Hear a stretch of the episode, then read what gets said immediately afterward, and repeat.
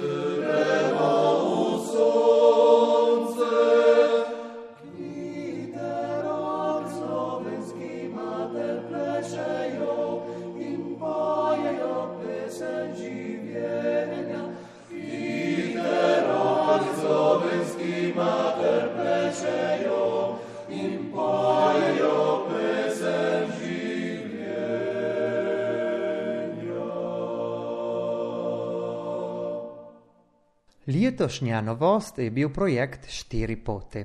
Ponudil je Center za kulturne raziskave Bardo, region na Financiala. Na začetku septembra približno 60 turistov so okrile na pot v Nediških dolinah, na pot Tuterske doline. Eito so imeli posibilitat spoznati na nenavadne načino no staro pravljico. Neke dne autorje so inscenale storio o srebrice o romustu. Beneško gledališče je pa je rečito to od Ljubice a Arpita Čumašera. Turiste so sprejeli Luisa Battistič, Leonardo Cerno in Dario Rizzo, ki so jim dali veliko informacione od naših krajev. Tako le obiskovalce so se nekaj naučili od kulture, jezika, a od naših navad. Na koncu pohoda je bila previdna še nadora južena, a nošenje ples, no tradicionalna muzika s folklorno skupino Živa Net. Zakoviče, kar izgre spat,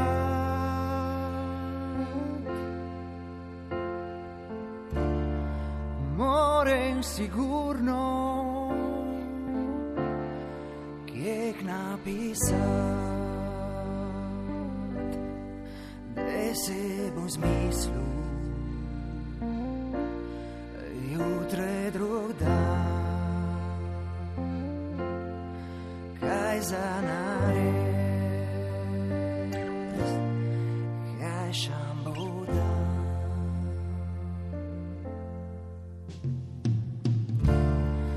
Vsak človek. življenju.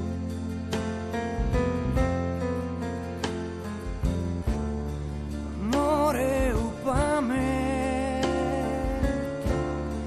ki jih napisal, da naj pozabi na tiste reči, ki so mohnocu.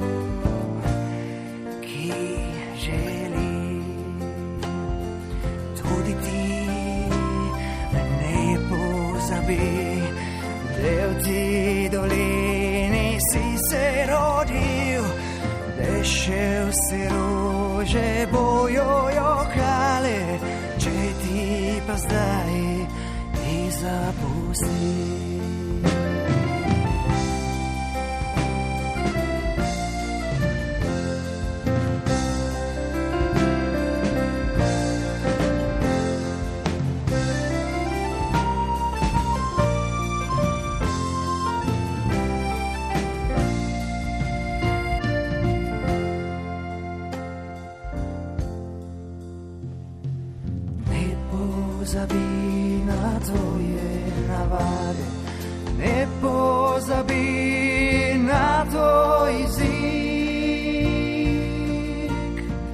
ne pozabi nas mrehe zelene, tudi nas hlavica.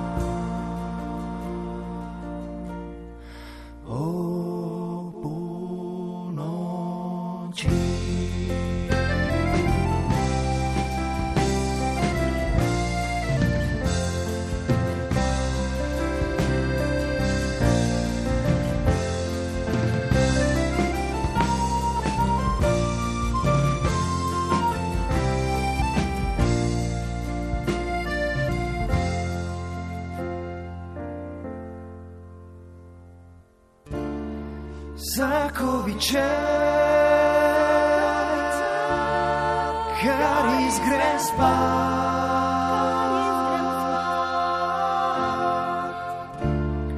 Morem sigurno Kjeg napisat se u smislu Jutre drug dan kaj za narediti,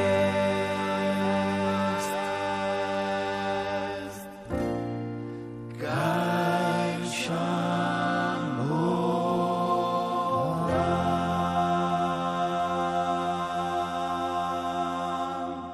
Med letošnje prireditve v poklon bazoviškim junakom, ki so se zavrstili v Sloveniji in v zamestu, sodi tudi komemoracija, ki je bila v petek 10. septembra na kongresnem trgu v Ljubljani, kjer pred rektoratom Ljubljanske univerze stoji plošča, ki spominja na štiri antifašiste. Slavnosti govor so prireditelji zaupali kulturnici iz Barda Louisi Kerr. Spomnila se je rušilnega potresa v naših krajih izpred 45 let, ko se je zemlja tresla 59 sekund, med katerimi se je zdelo, da se vse podira pod nogami. Ravno tako je v naši skupnosti globoke in boleče rane pustila tragedija v Bazovici, kjer so ustrelili štiri mladeniče, ki so se odločili, da se za ceno življenjem zoprstavijo fašizmu, zato da ohranjajo svojo identiteto. Postali so simbol odpora proti fašistični politiki. Iz preteklih izkušenj, iz poslednjih fašizma v Benečiji, Rezi in Kanalski dolini smo Slovenci ostali v naših dolinah in na novo zgradili naša kulturna jedra, ki so živa priča dragocene dediščine, ki je ne smemo pozabiti, je povedala Luisa Kerr, ki se je spomnila peneškega čedermaca Biljama Črna. Svoje sklepne besede je namenila Terski dolini, ki si zasluži od vseh več pozornosti. Za nas to je so vse. Hvala lepa za poslušanje oddaje Pot do Terskih dolin.